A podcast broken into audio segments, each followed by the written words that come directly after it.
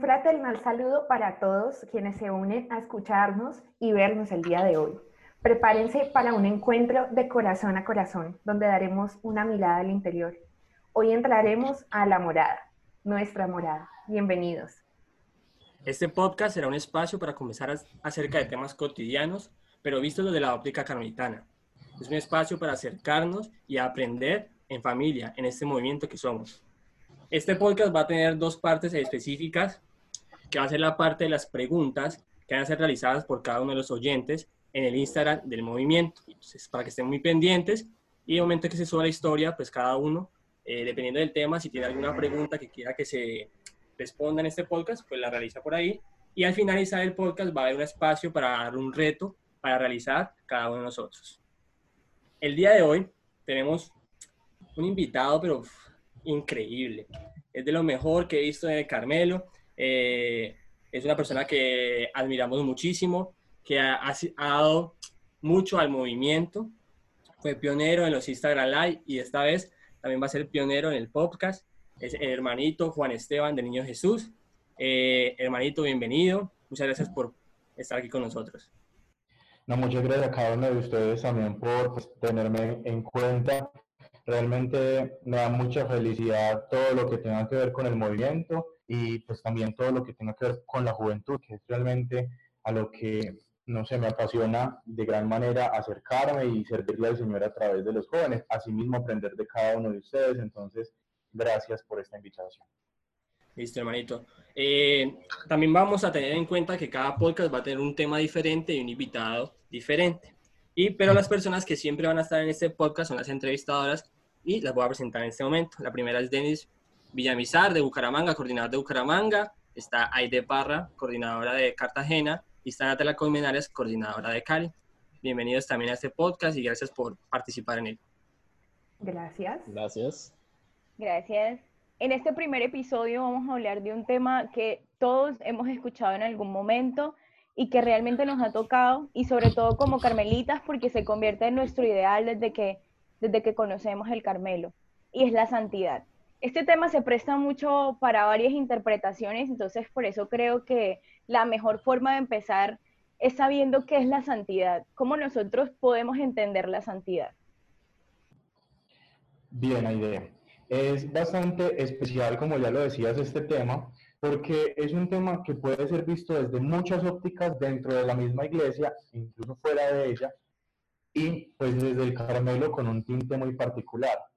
Me gustaría responder a esta pregunta de qué es la santidad, precisamente desde un, algo que escribe Benedicto dieciséis, el Papa Emérito, y que ciertamente toca mucho lo que concierne al Carmelo descalzo y que concierne a la cristiandad entera, pero sobre todo el Carmelo que bien sabemos que es bastante afectivo, eh, bastante enamorado de Dios.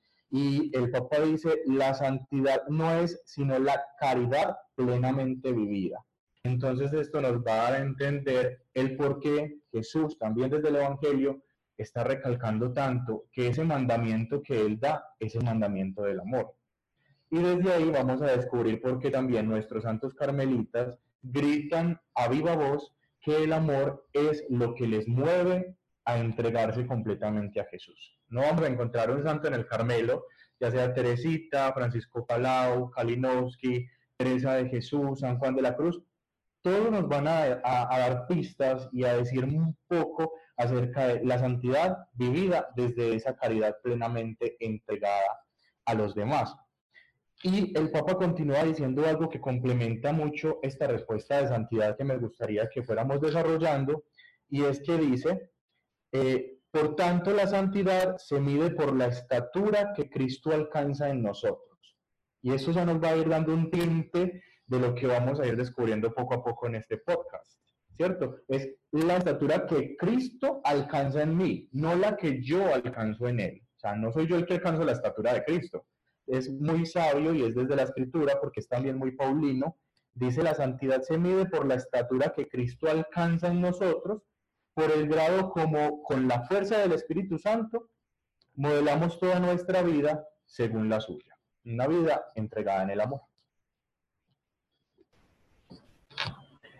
Hermanito, eh, con base a lo que tú dijiste, es que me pareció muy interesante, eh, es claro que hay muchos santos dentro del Carmelo, y no solamente dentro del Carmelo, sino pues en otras órdenes. Eh, sí. Algo que me, que me, pues, una pregunta que tengo es, si ese llamado a santidad es de algunos o es de todos. ¿Por qué? Porque uno ve tantos santos de diferentes contextos históricos, de diferentes edades que llegan al Carmelo. O sea, hay una variedad muy grande de santos, entonces quisiera saber si esa santidad es para todos o solo es para algunos escasos. Me encanta la pregunta, Juanse, porque realmente, y creo que se lo escuchaba al Papa Francisco, la santidad tiene muchos rostros. La santidad tiene rostros indígenas, rostros latinoamericanos, rostros europeos, rostros asiáticos, rostros de todo tipo, y eso es el llamado universal al que estamos todos, ¿cierto? O sea, si la Iglesia Católica es universal, y además de la Iglesia Católica, la cristiandad entera es universal, eso implica que ese llamado que nos hace Jesús sea también universal. Por eso la santidad no es un llamado para unos pocos. A veces, digamos, la pereza o un poco la mediocridad en que vivimos, que ciertamente ocurre, eh, hace pensar que eso es un llamado para otros. Eso a mí no me toca. También, vale la pena decirlo, cuando vemos, por ejemplo, en este ejemplo que da Teresita del Niño Jesús, es que yo frente a los santos me veo como un grano de arena y a los santos los veo como una gran montaña, entonces vamos a ver la dificultad de llegar hasta ese punto, ¿cierto? Pero eso es lo bonito de encontrar un llamado a la santidad, todos desde lo cotidiano y de maneras tan distintas, llamados a amar. El amor es un llamado universal, por lo tanto la santidad no puede ser para unos cuantos. Hay una frase de Teresita del Niño Jesús que también vale la pena mencionar aquí. Qué bien está hecho nuestro corazón para amar. Lo podemos traducir. Qué bien está hecho nuestro corazón para la santidad. Si nuestro corazón está hecho para ser santos, es decir, para amar en abundancia, ese llamado tiene que ser universal.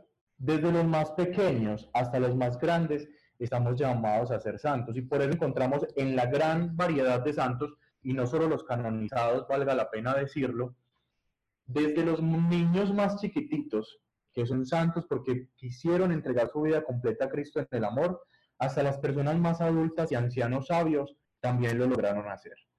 Eso nos va a implicar una gran, eh, no sé, amplitud de personas, de tipos, de formas, una diversidad realmente grande de personas llamadas a la santidad en la que también cabemos cada uno de nosotros. Entonces no es solo para algunos, es un llamado universal, es para todos, es el llamado al amor. Bueno, si bien eh, todos recibimos eh, el, el llamado, eh, de pronto no siempre estamos atentos a, a escucharlo, ¿no? Entonces, ¿cómo poder descubrir eh, o en qué situaciones, en qué momentos podemos descubrir ese llamado? ¿Por medio de qué elementos? Muy bien, Nata. Realmente... Ustedes, yo siento que todos nosotros, todos los que nos están escuchando, todos ustedes, eh, han vivido una relación de amistad profunda con alguien. Siento yo que han tenido su mejor, mejor amigo, mejor amiga, eh, bueno, o muchas personas que les han rodeado y que ustedes llevan un cariño profundo con esas personas. Antes que nada, el cristianismo es un encuentro con una persona, ¿sí? El cristianismo es encuentro y esa persona es Jesús. Entonces, no podemos hablar de santidad sin antes vivir un encuentro cercano con Él. Y un encuentro cercano para nosotros como carmelitas descalzos implica factores muy importantes como lo son la intimidad, el encuentro, el silencio, y no estoy hablando de un silencio meramente exterior. Estamos hablando de un silencio exterior en el que yo puedo realmente prestarle toda la atención a aquel que me ha amado con locura. Y la soledad, y no simplemente una soledad física, sino también esa soledad que une a los amantes. Y por eso este tema del amor, este tema de, como tú nos decías al inicio, meternos en nuestra morada y poderlo entonces así encontrar a él a solas con nosotros. Y escuchar esa voz interior, ese te amo en voz baja, que muchas veces nos lo dice de tantas formas, es la oportunidad también para que en ese encuentro de amigos podamos ir creciendo en muchos ámbitos. como lo decía, esas relaciones de amistad en que nosotros vivimos, vamos entregando tanto de nosotros que al último ya no sabemos qué más dar. Y el gran regalo somos nosotros mismos. No vale ya la chocolatina, no vale ya la simple esquela o el vitral. Ya tengo que entregarme yo porque no tengo más que darte, me entrego por completo a ti en esa relación de amistad. Eso es la santidad. Surge tanto amor de ese encuentro íntimo con Jesús que yo no puedo no entregarme porque lo estoy viendo en los demás. Santa Isabel de la Trinidad es una tesa en esto, es una persona, mejor dicho, de una inteligencia espiritual impresionante, y ella es capaz de decir, si soy casa de Dios, tengo que vivir en esta casa con tal dignidad para que ese enamorado viva plenamente en mí. Y si ella lo descubre así en ella, lo descubre también en los demás. Ella ve un montón de cielos andando, porque todos son capaces de contener a tan gran Dios. Y por eso yo trato al otro de una manera tan especial. Ese llamado a la, a la santidad surge en el encuentro con Él. Si, las, si el cristianismo es encuentro entre dos, Cristo y nosotros, pues de ese encuentro tiene que ir surgiendo la intimidad, y de la intimidad un llamado a darnos de mejor manera. Ahí surge el amor. Un amor que nos encasilla entre Cristo y nosotros, porque caeríamos en un intimismo impresionante. Ese amor tiene que salir y se desborda y no se contiene, se desparrama, se da en abundancia, porque aprendemos de un Dios generoso que nos ha amado primero. Y por eso nosotros entendemos ese llamado casi que esencial, casi como si fuera un imperativo.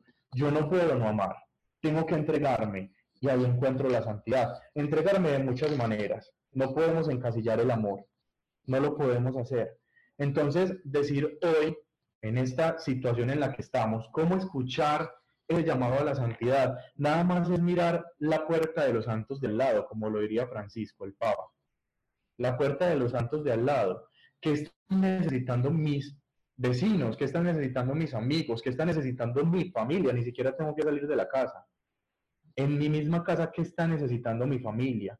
¿Será que mi mamá necesita ser escuchada? ¿Será que mis hermanos se necesitan ser comprendidos en la etapa de la edad que están viviendo, que puede ser ciertamente difícil?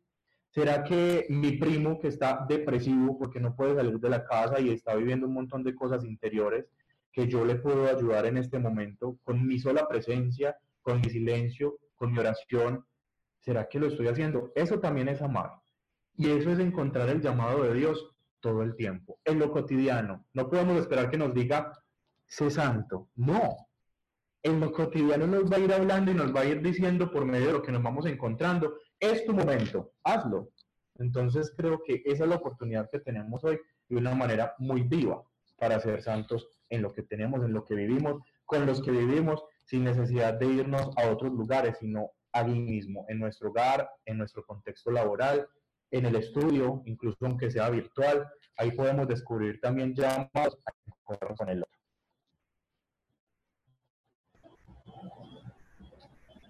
Teniendo en cuenta, en cuenta esto que, que nos menciona sobre ese, eh, compartir ese amor que llevamos dentro, no quedarnos con ese Dios que habita nuestro corazón aquí adentro, sino expresarlo y compartirlo con los demás, ¿de qué forma nosotros aportamos directamente a la santidad de las personas que tenemos cerca? Bien, es cierto que, que nos han dicho que en muchísimas homilías he escuchado que, que uno no se hace santo solo, que esto es un trabajo de iglesia, que esto es un trabajo de comunidad, que es un trabajo de movimiento. Entonces, ¿cómo hago yo desde mi juventud, cómo aporto a la santidad de las demás personas? Ok, ciertamente, y lo dices muy bien, Aide, nosotros no construimos ni la santidad ni la salvación solos. Siempre que estamos luchando por la santidad, que lo podemos traducir en amor, y no un amor cualquiera, y en esto quisiera que hiciéramos un énfasis, porque hoy el amor se desbarata en un montón de cosas que uno como que realmente no sabe qué es amor, ¿cierto? Que esa sería otra palabra que también tendríamos que descifrar. Ya nosotros le decimos amor a cualquiera, y no solamente porque sea una palabra, sino porque en realidad estamos sintiendo algo interior, pero ahorita se ha vuelto muy superficial. Entonces, cuando hablamos de amor, tenemos que ir también al Evangelio, ¿sí? Y por ahí me voy a ir yendo hasta llegar a lo comunitario.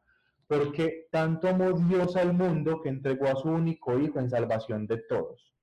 y esto de todos o de muchos, aunque en ese mucho están todos, cabe la posibilidad de la comunidad. Es verdad que muchas veces hay muchas personas que no están dispuestas a recibir el amor por muchos motivos. Ahí tenemos que también entrar a mirar cada situación. Pero en lo general, amor saca amor, y esto lo debemos a San Juan de la Cruz. Donde no hay amor, pon amor y sacarás amor.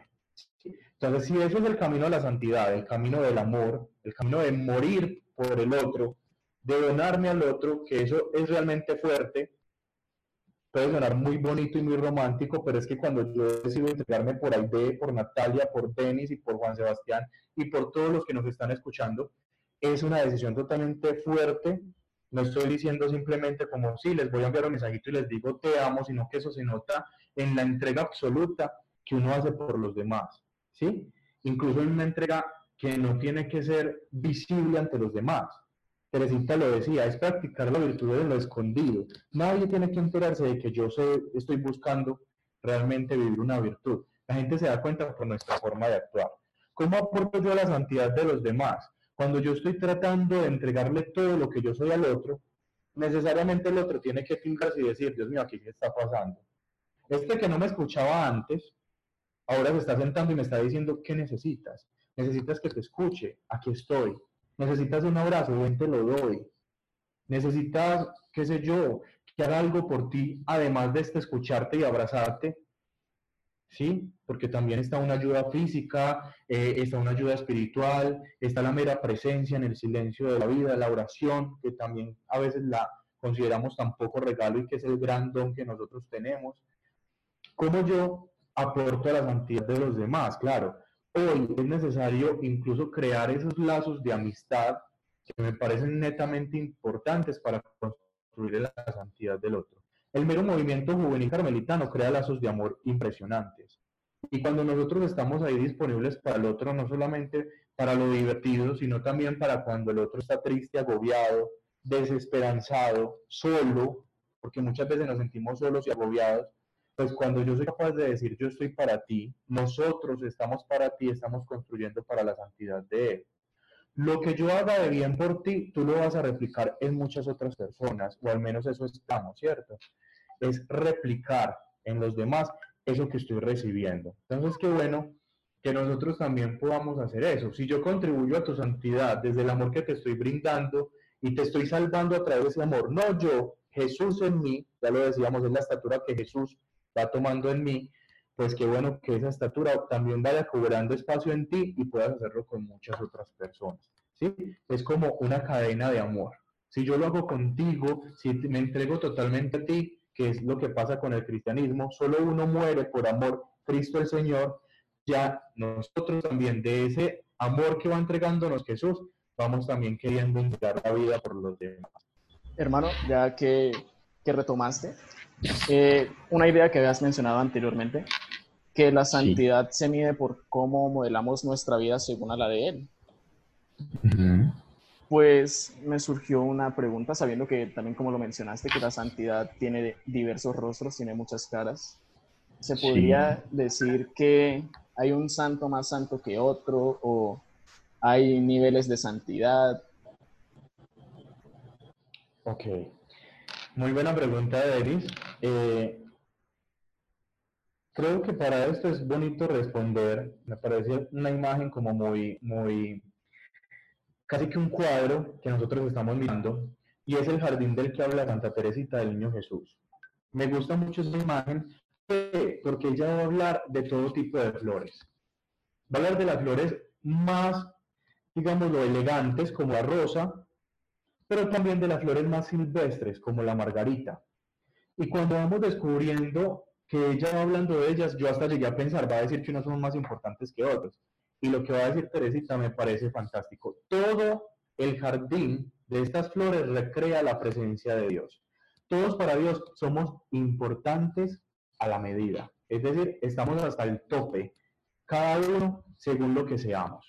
Entonces, para ellos no va a haber un santo más importante que otro. Para nosotros no lo debería haber tampoco. Es cierto que muchas veces tenemos afinidad con unos y formamos unas amistades, pues, irrompibles con ellos, y está muy bien. Yo, por ejemplo, con Santa Isabel de la Trinidad soy súper parcero, con Santa Teresita del Niño Jesús soy súper parcero, pero eso no va a hacer que yo le quite y le reste importancia a otros que también han hecho todo lo que está en su mano para ser santos, ¿cierto? Entonces, no hay un santo más importante que el otro. Podríamos decir que unos tienen formas más heroicas de entregar su vida que de otros. Bueno, pues ya cada quien es desde su perspectiva. Pero mirándolo desde el rostro que estamos hablando, esa cantidad de rostros, rostros de hombres, rostros de mujeres, rostros de niños, de niñas, rostros de casados, rostros de solteros, todos tan importantes para Dios, igual de importantes para Dios. Porque somos creación suya y cuando alcanzamos la santidad, alcanzamos la plenitud de Dios en nosotros. Cuando estamos diciendo alcanzar la plenitud del tamaño, o que Cristo alcance en nosotros la talla perfecta, estamos volviendo al principio. Y a mí me encanta recalcar esto. Nosotros somos hechos a imagen y semejanza de Dios. Y como somos hechos a imagen y semejanza de Dios, nunca habrá uno más importante que el otro. Todos estamos hechos para Dios. Todos estamos en... Todos, todos entregados hacia Él. Entonces, no va a haber nunca alguien más importante que el otro porque todos estamos haciendo parte de ese gran cuerpo místico de Cristo. Y cuando hablamos de gran cuerpo místico, no es algo como misterioso, elevado, sino que es desde lo cotidiano. Todos vamos encajando en ese cuerpo que está hecho de amor y que lo mueve el amor. Que ahí escuchamos mucho y nos viene quizás a la cabeza que hay un corazón que está latiendo fuerte de amor y ese corazón es el que le da vida al resto del cuerpo. Y por eso Teresita del Niño Jesús es una atrevida y dice, yo en ese corazón, en el corazón de mi madre la iglesia, yo quiero ser el amor. Es decir, en el cuerpo de Cristo, yo quiero ser el amor, la que esté movilizando a todos, amar. Eso es la santidad y por eso es tan importante también que veamos que los santos, porque también podría llegar la pregunta, ¿y por qué entonces eh, la vida de los santos es importante sabiendo que yo construyo mi propia santidad? ¿Cierto? Eso también podría surgir. Y ahí es donde nosotros podemos decir, ellos son como esos coach espirituales, esos entrenadores, así como ustedes tenemos en nuestro lenguaje hoy, no sé muy bien la palabra y me ayudan, pero los que están son como entrenadores físicos, esos que están ahí enseñándonos los ejercicios, eh, la gimnasia, no sé. Esos entrenadores necesitamos de ellos como para que nos digan, Dios mío, sí se puede tener ese cuerpazo. Pues bueno, qué bueno que nosotros también podamos decir hoy, por medio de los santos podemos llegar a esa talla de Cristo en el amor. Si ellos fueron capaces, nosotros lo somos. Si Santa Juana de Arco como guerrera, siendo una campesina, se convierte en guerrera y como guerrera es capaz de ser santa, yo soy capaz, lo podrán decir ustedes. Si esa niña mimada y berrinchuda, Teresita del Niño Jesús, fue capaz de ser santa y qué santa, pues yo también lo puedo ser. Si la malgeniada de Santa Isabel de la Trinidad, con su gruñón, lo que puedo ser y lo que yo también lo puedo ser. Si Teresa de Jesús, que se voló de la casa a sentirle al papá que se iba a ir a un convento, fue capaz de ser dando por Jesús, ¿cierto? Entonces, y así cada uno. Cada uno podemos ir mirándolos, mirando si el pobre encarcelado de Juan de la Cruz escribió sus más bellas canciones en la cárcel, ¿qué puedo hacer yo en momentos de tribulación y de dolor? ¿Sí? Y así cada uno va haciendo como ese ejemplo, ese entrenador espiritual, para que nosotros digamos, es posible, soy capaz, puedo hacerlo, quizás no lo sea desde la cárcel como Juan de la Cruz, quizás no lo sea desde la casa perfecta como Teresita del Niño Jesús, quizás no lo sea, eh, qué sé yo, desde el holocausto nazi como Edith Stein, pero lo puedo hacer desde otras formas. ¿Dónde estoy? ¿En qué contexto estoy? ¿Dónde estoy cumpliendo la voluntad de Dios? Juanita, Teresa de Jesús de los Andes, tiene una expresión bacanísima que me gusta respecto a la voluntad de Dios, porque a veces nos hacemos un montón de ideas frente a la voluntad de Dios, nos llegan un montón de cosas frente a la voluntad de Dios y cómo voy a cumplir la voluntad de Dios. Y ella nos lo simplifica de manera espectacular y se los voy a leer. Dice Juanita, Teresita de los Andes. Ella, precisamente hablando de este tema, lee la vida de, Santa, de, de Isabel de la Trinidad. Isabel de la Trinidad todavía no es santa, ni siquiera está en proceso de santidad. Ella muere en el tiempo en que Teresa de Jesús de los Andes apenas está intentando entrar al Carmelo. Ella lee lo que llega, cada vez que una monja muere, le hacen una historia necrológica, es decir, todo lo de su vida, pero el momento de la muerte, y llega a todos los monasterios. Ella se da cuenta de eso luego de la vida de Isabel de la Trinidad y dice, estoy leyendo a Isabel de la Trinidad, me encanta, su alma es parecida a la mía. Miren que es simplemente de la sencillez, es decir, yo me parezco. Que ha atrevido una peladita de escasos, qué sé yo, quince, dieciséis años, decir, su alma es parecida a la mía, ¿sí? Qué rico que nosotros también tengamos ese atrevimiento de decir, el alma de este santo, de esta santa, aunque no sea canonizado, lo podemos incluso ver y conocer. Nuestras mamás, nuestras familias, nuestras, las personas que amamos, esta alma se parece a mía. Aunque ella fue una gran santa, yo la imitaré y seré una gran santa, dice Teresa de Jesús de, la, de los Andes. Quiero vivir con Jesús en lo íntimo de mi alma. Mire que aquí nos está resumiendo todo lo que hemos hablado hasta ahora. Quiero vivir con Jesús en lo íntimo de mi alma. Quiero defenderlo de sus enemigos. Mire hasta donde llega, es la guerrera que es capaz de defender a su amado, de todo el que llegue a latigarlo nuevamente, a crucificarlo nuevamente. Quiero vivir una vida de cielo. Es una decisión nuestra. ¿Qué vida queremos vivir? ¿Una vida de cielo o una vida de tortura? La santidad se construye en una vida de cielo. Cuando le hacemos la vida amable a los demás, ahorita que preguntabas, Aide, ¿cómo puedo yo también ayudar en la vida y ayudar en la santidad de los otros? ¿Cómo le hago la vida amable a los demás? Porque a veces nos empecinamos en volverle marañas la vida a los otros. Y eso no es precisamente ser santos. Entonces, qué bueno que le hagamos amable la vida a los otros. Dice ella, viviendo una vida divina, amando con un amor puro. ¿Qué intenciones tiene nuestro amor? Muchas veces nuestro amor también va intencionado, recibir lo mismo. Y muchas veces leemos los memes que montan en, en, en Instagram y hasta yo le doy me gusta, porque dice, si no es un amor recíproco, no es amor. Y aquí estoy para decirles qué pena con ustedes. Jesús en la cruz, pues cumplió hasta lo último y amó hasta el final. Hasta el final. Perdónalos porque no saben lo que hacen. Nos dejó a su mamá, mamá, ahí les entrego a estos hijos, hijos, ahí les entrego a esta mamá. Amó hasta el final, y no, no era recíproco, y no lo es. Amó. Entonces, ahí está también en nosotros. Dice, viviendo una comunión íntima con el esposo de mi alma. Qué bonito crear un vínculo especial con Jesús. El amigo, el parcero, el amado, el compañero de camino. Y dice algo muy especial, cumpliendo en todo la voluntad de Dios. ¿Cómo? Ella misma se pregunta, cumpliendo a cada instante con alegría mi deber. ¿Qué es la voluntad de Dios? Cumplir a cada instante con alegría mi deber. ¿Cómo haces las cosas? ¿Qué da más fruto? Hacerle el mandado a tu familia a la tienda, aunque ahorita todos quieren salir a hacer el mandado para salir a la calle, pero cuando, cuando, no, cuando no sucedía eso, mandarlo a la tienda era el desastre. Vaya a la tienda, no, pero no me he organizado, espere, no sé qué, pasamos a de los mandados, ¿cierto? Ahorita eso no ocurre. Entonces, en ese momento, ¿cómo estoy haciendo yo lo cotidiano? Tengo que estudiar, listo, ¿cómo voy a hacer mi trabajo, el que tengo que presentar mañana, a la medianoche, porque me la pasé todo el día chateando? ¿Sí? Eso también es la voluntad de Dios, que hagas bien lo que te corresponde. Si estás estudiando como estudiante, ¿cómo lo vas a hacer? Si estás trabajando, listo, ¿cómo estás haciendo tu deber?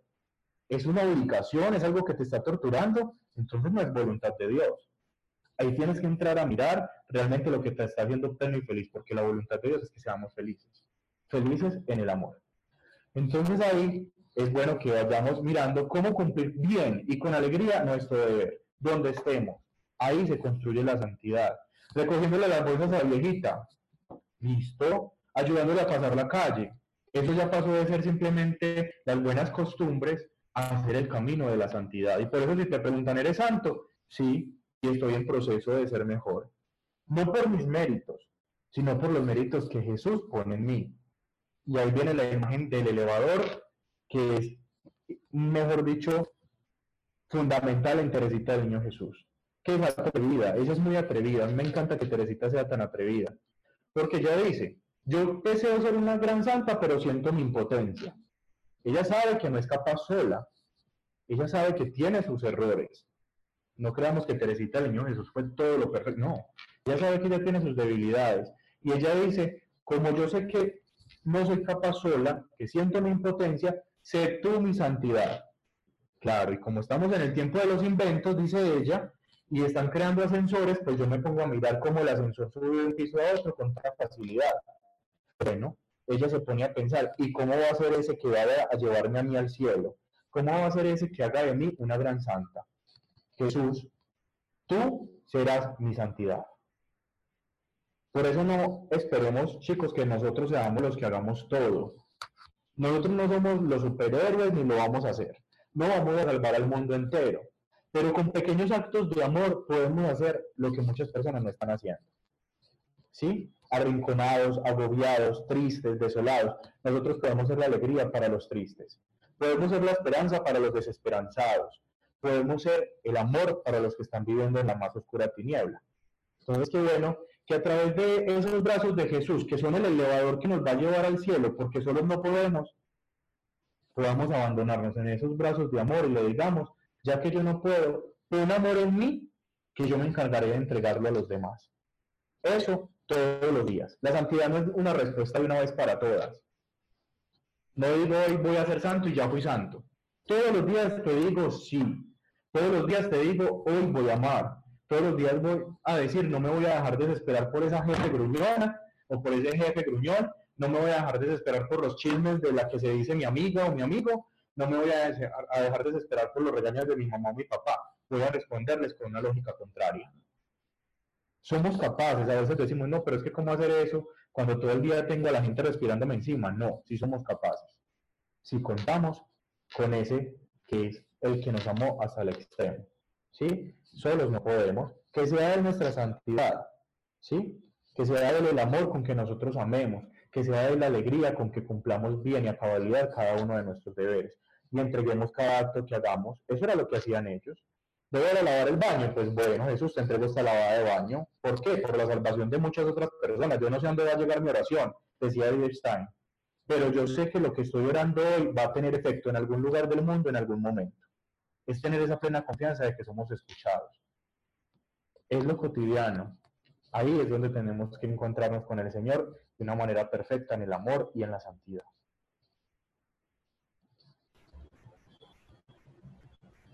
Ahora que, que mencionabas todo esto de los santos, especialmente de los santos del Carmelo, para todos nosotros, eh, sobre todo, Eh, hablo por el movimiento y por, por nuestra experiencia dentro de las comunidades juveniles, siempre han sido como ese motor o esa fuente de inspiración para construir nuestro camino de santidad.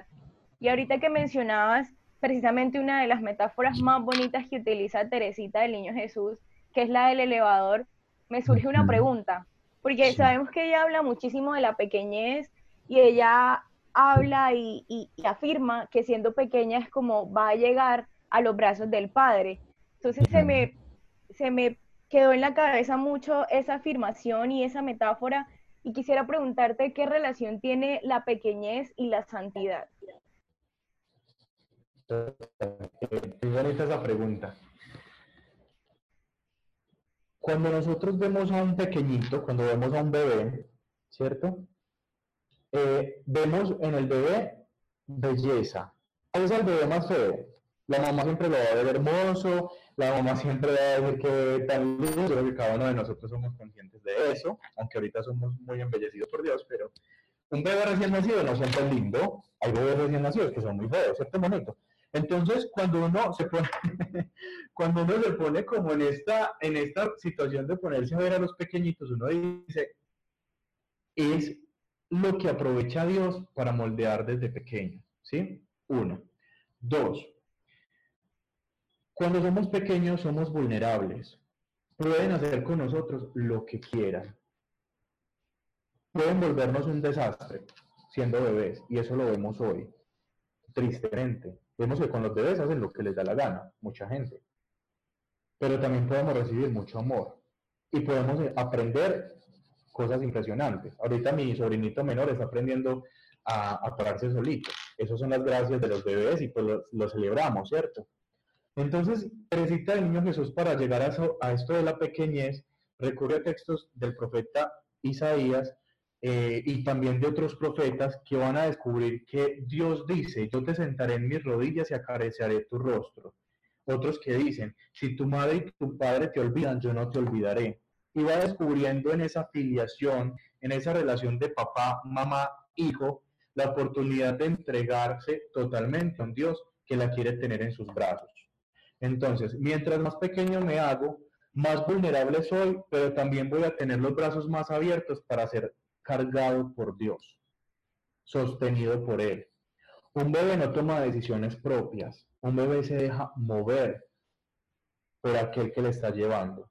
Es difícil hablar de la confianza de un bebé, decir, el bebé está confiando en su mamá, pero sí podemos hablar de eso que interiormente siente el bebé, porque no es lo mismo que el bebé sea cargado por alguien conocido a por alguien que es totalmente desconocido. Empieza a llorar, se siente incómodo, y creo que eso lo hemos visto.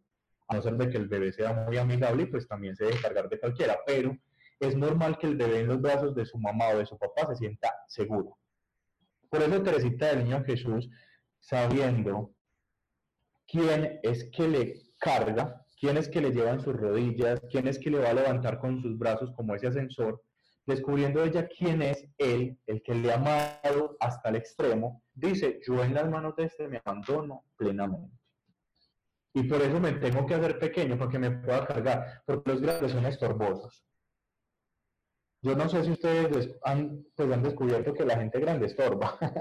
Lo digo no porque yo sea muy alto, pero mi, mi hermanita Carota me decía, usted tan grande, toda, yo me enredo en las piernas suyas, usted como que se estorba por todo lado, como que se estira en todo lado y estorba, listo.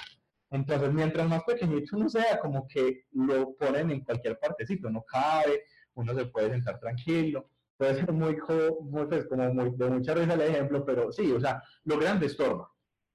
Y aquí vale la pena el ejemplo, porque si somos llevados por Dios, seguramente caminaremos a grandes pasos. Es un ejemplo que pone Juan de la Cruz, pasando un poco de Teresita, Juan de la Cruz.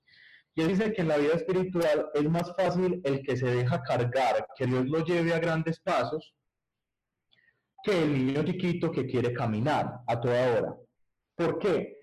¿Cómo se avanza más en la vida espiritual, en la vida de santidad, en la vida del amor? ¿Dejándome llevar por el que me carga o, cami o caminando con mis pequeños pasitos cuando el otro quiere llevarme más rápido?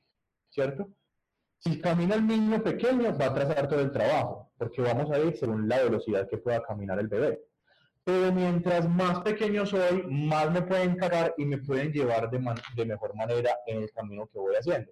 Entonces la pequeñez era importante en Teresita porque sabe que pueda abandonarse en los brazos de Dios y que Él la va a llevar a puerto seguro, que Él la va a llevar eficazmente y más rápidamente al puerto de la santidad.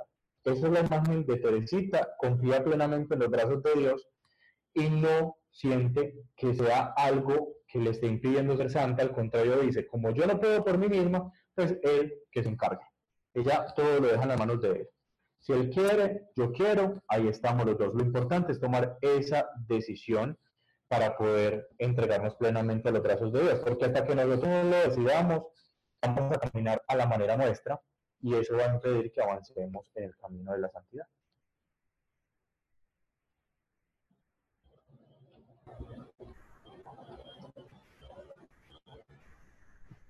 Hermano, eh, bueno, sí. eh, creo que para todos los que nos están oyendo, jóvenes, adultos, niños, creo que a veces tenemos algo en la mente que nos impide tomar esa decisión de santidad, ¿cierto?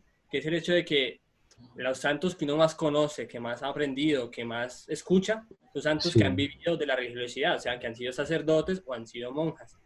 Uh-huh. Entonces, ahora, teniendo este contexto en el que estamos viviendo, de que estamos viviendo sí. una especie de confinamiento, digamos que estamos viendo al estilo, pues, perdón la, la comparación, pero estamos viendo al estilo de las monjitas que no podemos salir de un sitio, que estamos encerrados en nuestro hogar, ¿cierto? Sí. Como desde ese confinamiento, que ya no tenemos la excusa de que estamos alejados de la sociedad, eh, de que las monjitas están alejadas de la sociedad, ya que no tenemos la excusa, que ya nosotros estamos alejados de la sociedad. ¿Cómo podemos ser santos desde, desde este confinamiento? Esa sería la primera pregunta. Y también tengo otras dos rapiditas, eh, como para ir terminando, es eh, otra para finalizar, que son, tú como joven que eres, ¿sí?, Que, que, que has vivido todo este Carmelo, has vivido el Carmelo, has vivido el movimiento. Eh, ¿Qué tres, tres tips que nos regales a los jóvenes como para cómo empezar a tomar esa decisión de ser santos y vivir en santidad? ¿Sí? Esa es la segunda pregunta. Y ya para terminar, eh, ¿cuáles son esos santos que a ti te mueven, que han sido tus modelos, digámoslo así, para tu vivir en santidad? Esas serían las tres preguntas. Bien. Eh, primero, desde el confinamiento. Sí, ahora ciertamente no tenemos la excusa. Eh, ¿Qué es lo importante? No dejarnos consumir por la tecnología. ¿Por qué?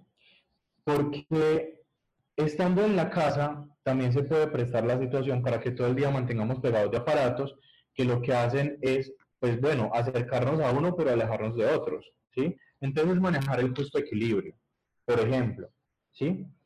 Porque también puede prestarse el espacio, por ejemplo, ahora no tenemos excusa para sacar nuestro espacio de oración, ya la única excusa sería la pereza, que eso también va a impedir que nosotros también vayamos avanzando en el camino de la santidad, porque queda muy en el eslogan, sí, yo quiero ser santo, eh, sí, yo quiero eh, ser solo de Jesús, y pues queda como frases de cajón, o como simplemente frases que lanzo en el momento en que me encuentro con los demás en el movimiento, o, o cuando estoy hablando con alguien espiritual, pero no pasa de ahí. Entonces, qué bueno que desde lo cotidiano, en el confinamiento, podamos descubrir espacios para el Señor. Como ahorita lo decía, si yo estoy en mi casa y puedo sacar mi espacio de oración, ¿por qué no hacerlo? Así sean quince minuticos, así sean cinco minuticos, pero tener un espacio en el que yo me dedique solamente al Señor, leer la palabra, leer el Evangelio es vital, porque si nos queremos parecer a Jesús hay que conocerlo, y yo siento que acercarnos al Evangelio es donde nosotros nos podemos dar cuenta de cómo es Él, qué actitudes de compasión tiene. Ayer escuchábamos en el Evangelio que en la multiplicación de los panes tuvo compasión y se entregó a los demás en esos panes y esos peces que bendijo y entregó. ¿Qué podemos sacar de ahí? Cuando cura a los ciegos, cuando perdona, cuando acompaña, cuando da palabras de aliento, cuando simplemente observa la realidad de los demás, ¿sí? Entonces, acercándonos al Evangelio es donde podemos también descubrir acciones de Jesús que nosotros en la vida cotidiana también podemos hacer.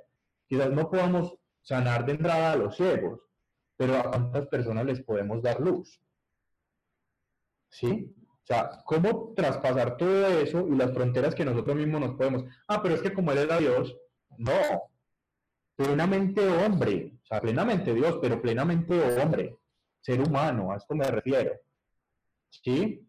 Entonces, como también en la enfermedad yo puedo acompañar a otros, incluso desde la oración. No necesariamente tengo que ir a todos los enfermos de COVID a sanarlos, no. Como desde la oración yo también puedo hacerlo y puedo llegar a tantas otras personas que están viviendo momentos de dificultad. ¿Para que el Señor las sane? Sí, pero mejor para que el Señor les acompañe en el trance de esta enfermedad que están viviendo. Porque bien sabemos, los milagros existen, eso está claro, pero tampoco podemos pretender de que yo hoy ore y mañana todo el mundo amanezca aliviado. ¿Por qué no más bien pedirle al Señor que acompañe a los que están viviendo esa dificultad de la enfermedad? No solamente COVID, muchas otras cosas. E incluso, ¿sí? ¿Cuánto tenemos que liberar de otras personas? Que mantiene mi hermanita, mi hermanito. Hacemos cosas para que no viva tan fuerte. Si yo sé que le molesta que yo haga tal o tal cosa, pues tratemos de no hacerlo tan seguido para que se moleste menos, que nos cuesta, ¿sí? Poner de nuestra parte. Eso en el confinamiento ayudaría mucho. Entonces, lectura de la palabra, oración, ¿sí? Sacar todas las cualidades nuestras a flote para que los demás vivan amablemente.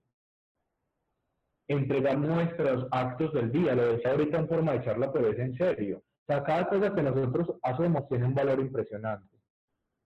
Recuerdo mucho a Teresita porque es joven como nosotros, porque también se santificó desde su estado laical, ya solamente dura en el Carmelo unos pocos años, al igual que Teresa de Jesús de los Andes, al igual que Santa Isabel de la Trinidad. Ellas tienen una santidad que es más laical que carmelitana en el convento. Carmelitana sí, pero desde fuera. Entonces, como ellas a recoger una basurita, decía, esta basurita la recojo porque hayan muchos misioneros en el mundo que se entreguen sin cesar por el Señor y que lleven la palabra a muchos lugares. Y eso podría sonar tonto y qué ridículo es, pero ¿cuánto valor tiene? ¿Sí? Entonces, desde el confinamiento, cosas por hacer, miles. Miles de personas, no solamente, como les decía yo, los santos canonizados, tantos hombres y mujeres, que desde otros ámbitos también han hecho tanto bien en su filantropía, que puede ser, digamos, otra diferencia que puede surgir, qué diferencia hay entre santidad y la filantropía, por ejemplo, y que vale la pena también decirlo. O sea, ¿qué diferencia hay? La una tiene una finalidad inmensa y es porque lo hacemos desde el amor de Dios. Es filantropía quizás, pero no lo estamos haciendo como la bulla, como la cosa de mostrar, porque bien sabemos que la filantropía se nota. Y si no porque hay tantos Nobel de paz, y si no también es porque hay tantos Nobel, ¿cierto? O sea, eso se, se tiene que ver. Pero ahorita lo decíamos muy bien con Teresita, es practicar de la virtud de lo escondido. Nadie tiene que saber que yo estoy orando por todos los enfermos, no es necesario. Que tu mano derecha no sepa lo que hace tu izquierda. Nadie tiene que saber que yo doné alimentos a los que estaban necesitándolo. Nadie tiene que enterarse porque ahora todo lo publicamos, nos tomamos la selfie, lo subimos al Instagram y al Instagram y entonces ya eso es la santidad. No, eso es filantropía, estás ayudando, estás sirviendo y está bien. Pero ¿cómo transformo eso y cómo me está transformando al interior? Ahí entra la santidad, ¿sí? Es la diferencia. Eso desde la, desde la cuarentena. No hay excusa, lo podemos hacer. Si queremos publicar también tantas cosas, pues bueno, publiquemos un versículo de la palabra diario que nos haya gustado. Eso también puede llegar a muchas personas y también puede ayudar a santificar a muchos. Entonces, qué bacano que utilicemos también las redes en pro de esto. Y ustedes sí que lo saben hacer. Eh, la segunda pregunta, para no alargarme tampoco mucho. Mm, yo, como joven, bueno, tres tips. Yo creo que ya los di, pero los retomo. Eh, creo yo que un tip para la santidad, principalmente el encuentro y la oración. Si nos recalcan tanto en la oración, es el encuentro principal con el Señor, no es de balde. O sea, incluso personas que ni siquiera son cristianas, o incluso personas que no son pues, creyentes en, en este ámbito, tienen una relación, una conexión extraordinaria desde su meditación. Y yo digo, pues tienen su, su meditación con Dios, con Dios, pues con, con el que ellos se comunican. Y eso les da la fuerza para seguir adelante. Nosotros, en nuestro caso, hemos tenido el encuentro con una persona, ahorita lo decía, con Jesús de Nazaret. Y no es etéreo, está con nosotros siempre hasta el fin del mundo. Lo dice al final del Evangelio de Mateo. Y ese hasta el fin del mundo es hasta el fin de los tiempos. Él está con nosotros, ya ustedes saben cuál es la, la palabra que va a decir, o sea, Él está con nosotros de cabeza y sin casco. O sea, Jesús le da todo por el todo, Él no se da de a poquitico, ¿sí? O sea, se da con toda. Entonces, ese momento de oración que podamos tener diario, o esos momentos de oración si queremos tener varios, que yo sé que somos jóvenes orantes, utilizarlos al máximo, sacar el mayor provecho. Cuando hay actividad, es que es muy difícil, pues leamos un, un poquito un libro espiritual que nos guste, o veamos una estampita. Teresa de Jesús es un tesa, o sea, súper buena, diciéndonos qué recursos podemos utilizar. ¿Qué se queda tan impresionante? Escuchemos una canción que es religiosa, o quizás también de pop, de, de romántica, que nos ayude a conectarnos con Dios, ¿por qué no? ¿Sí? Los reggaetones no, porque van a terminar moviéndose y no van a concentrarse. Pero si románticas, si una salsita suave, un bolerito, bueno, qué sé yo, algo que los conecta realmente. Que ustedes digan, ese es el amor que yo quiero sentir por Jesús y que yo sé que Él tiene por mí. Y a, tra a través de eso, hagan su oración. Eh, a través de los pequeños actos, no busquen hacer cosas inmensas. No crean que ustedes van a ser los salvadores del mundo, no lo son, ni lo van a hacer, ni van a salvar a la humanidad, ya la salvó Jesús. Lo que nosotros hacemos es recordarle al mundo que el amor está vivo, que se grite en las plazas, a voz viva, que el amor está vivo. ¿Y cómo lo hacemos? A través de nuestros pequeños actos. Pequeños actos. Tengan paciencia. Amen. No sean tan rebeldes. No contesten a la primera. Somos buenísimos. Sí, son cosas pequeñas y que nos van a causar pues la cosa más difícil del mundo. Como si yo que soy tan contestatario y que de una tengo que responderle al que me está atacando, ¿cómo voy a hacer para decir, no, espera, cálmate y más bien hablamos después? Es difícil, pero son los pequeños actos que podemos hacer nosotros, sin buscar cosas extraordinarias, no. Y la tercera, diría yo, buscar ser felices. No nos compliquemos la vida. Hay un libro de la, en la palabra del Eclesiastés, capítulo siete, no me acuerdo el versículo, se los quedo debiendo, creo que el catorce, que dice algo muy especial: Dios creó al hombre y a la mujer sencillos y ellos se complicaron la existencia con sus razonamientos. Nos creó sencillos, simples, sin tanta cosa. Yo sé que muchos de nosotros somos racionales y está bien, la fe tiene que vivirse con la razón. Esto no es simplemente para tragar entero, no. Pero a lo que me refiero es que para ser felices no hay que meterle tanta razón a la cabeza. Para ser felices hay que ser sencillos.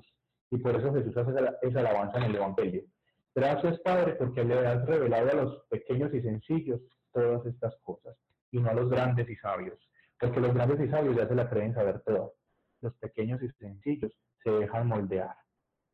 Seamos felices como los pequeños y sencillos, sin dejarnos enredar tanto la vida. Ahí están los tres tips que pues yo les daría como joven que soy y que yo también los trato de vivir. Fácil no es, pero se puede. Sin tanta excusa, se puede. Y luego lo terminamos haciendo sin, sin pensarlo. Ya no respondo tanto, vea, ni me había dado cuenta. Y la gente lo nota, vea, y usted que le pasó que ya no responde. O sea, antes le piden a uno que responda. Pues ya uno se va dando cuenta que cambió un poquito. Vea, ¿y usted por qué está haciendo ahora las pruebas en que yo se las tenga que pedir?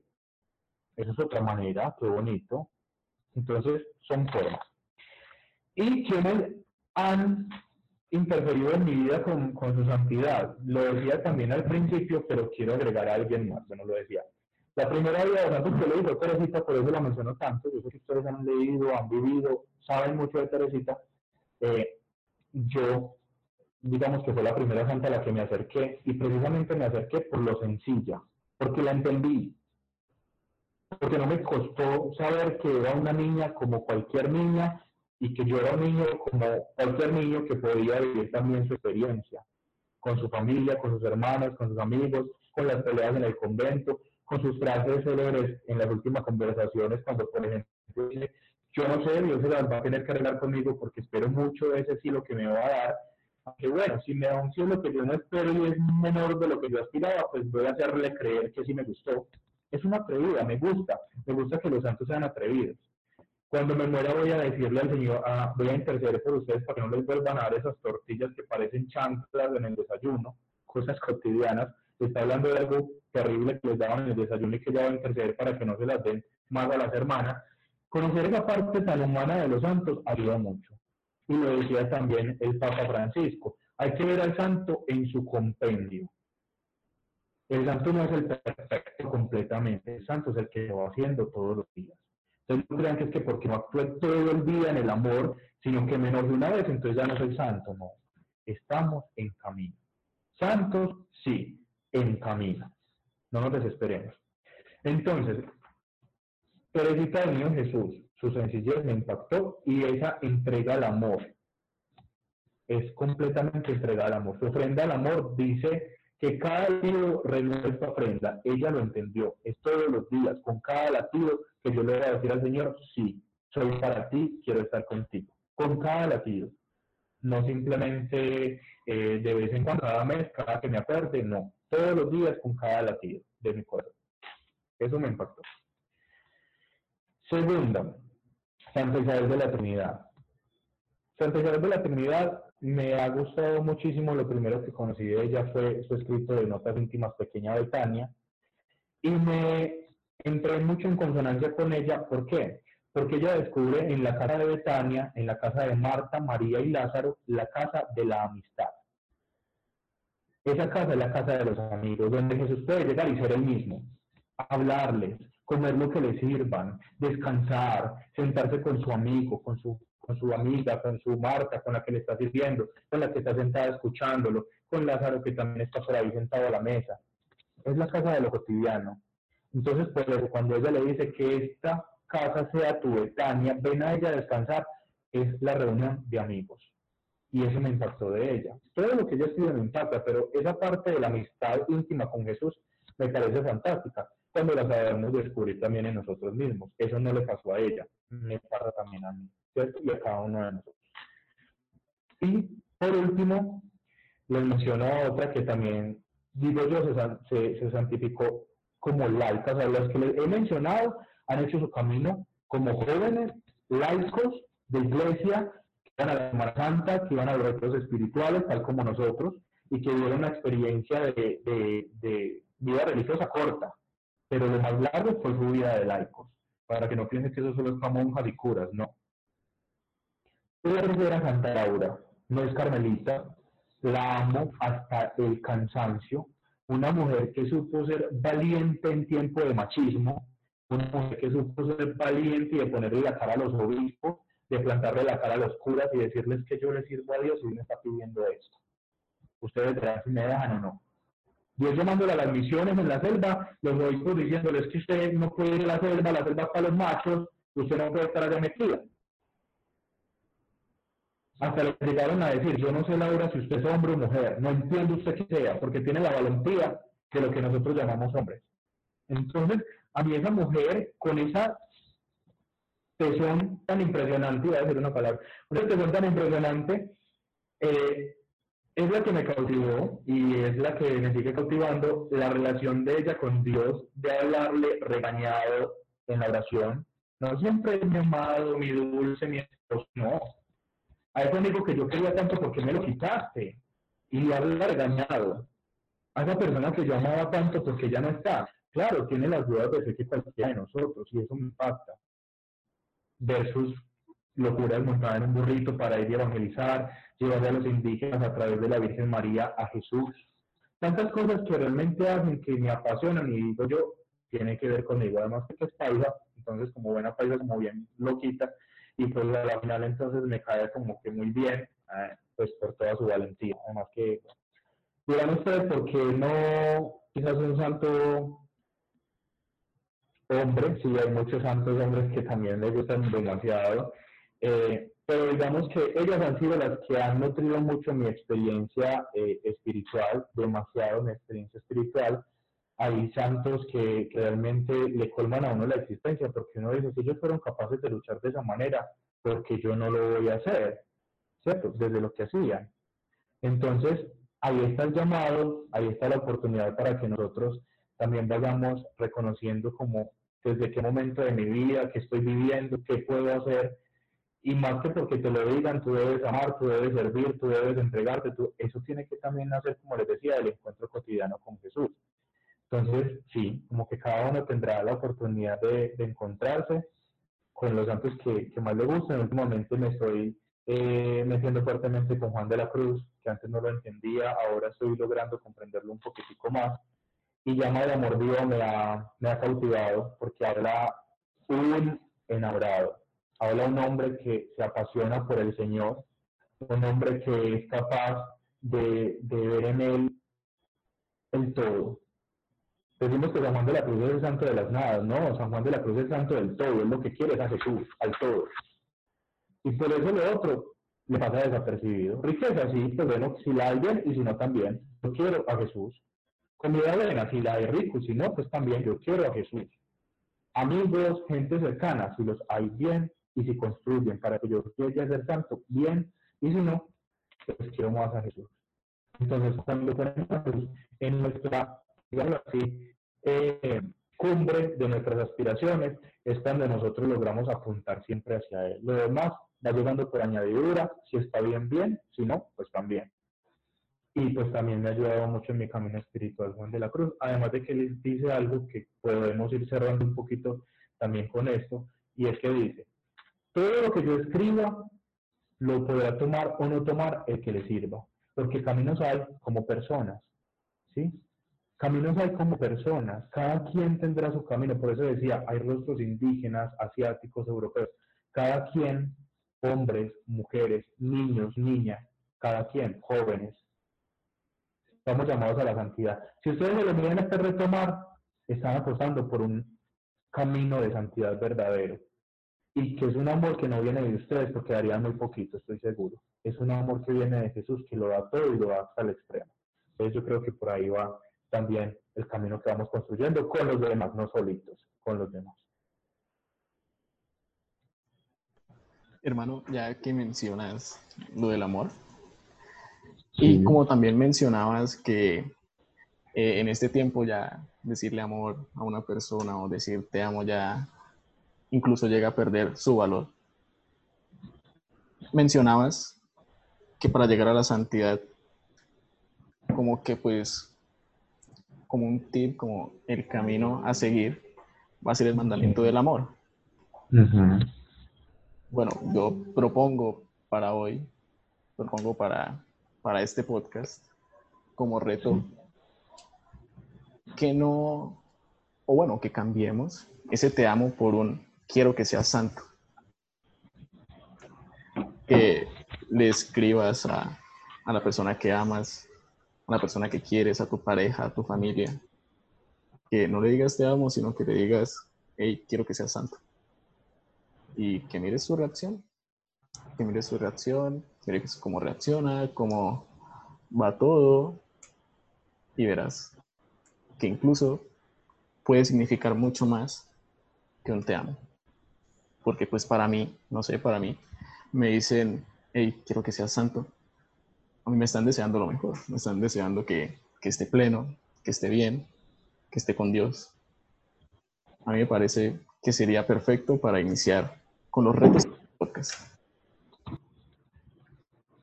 Fantástico. El reto está fantástico y que ojalá lo asumamos todos, porque realmente decirle a otro, quiero que seas santo es... O sea, yo creo que van a quedar con los ojos abiertos, pero va a ser a la final algo que va a quedar resonando. Y pienso que es un muy buen reto, demasiado bueno. Mi hermano, nada más que agradecerte por tu presencia. Gracias por siempre estar tan pegado al movimiento, por siempre darnos todo tu amor, por siempre ser pionero, por siempre aceptar nuestras propuestas, por alcahuetearnos en todas las locuras del movimiento. Créeme que siempre vamos a estar completamente agradecidos contigo. Oramos todos los días por tu vocación. Oramos por tu santidad. Créenos, queremos que seas santo. Gracias. Y que esta no sea la única vez que estés acompañándonos acá. Con la ayuda de Dios así va a ser. Muchas gracias de verdad. Y a todas las personas que nos están viendo, que nos están escuchando desde las diferentes plataformas, queremos invitarlos a que estén muy pendientes de nuestras redes sociales, del Instagram del M J C, en arroba somos MJCCol, para que estén pendientes, para que estén alerta de las stories donde vamos a publicar, para que puedan ustedes mandarnos preguntas para los futuros podcasts. También que estén pendientes de YouTube, de Spotify, porque ahí vamos a estar publicando todo el material. Queridos oyentes, Juanes, Aide, Sebastián, Nati,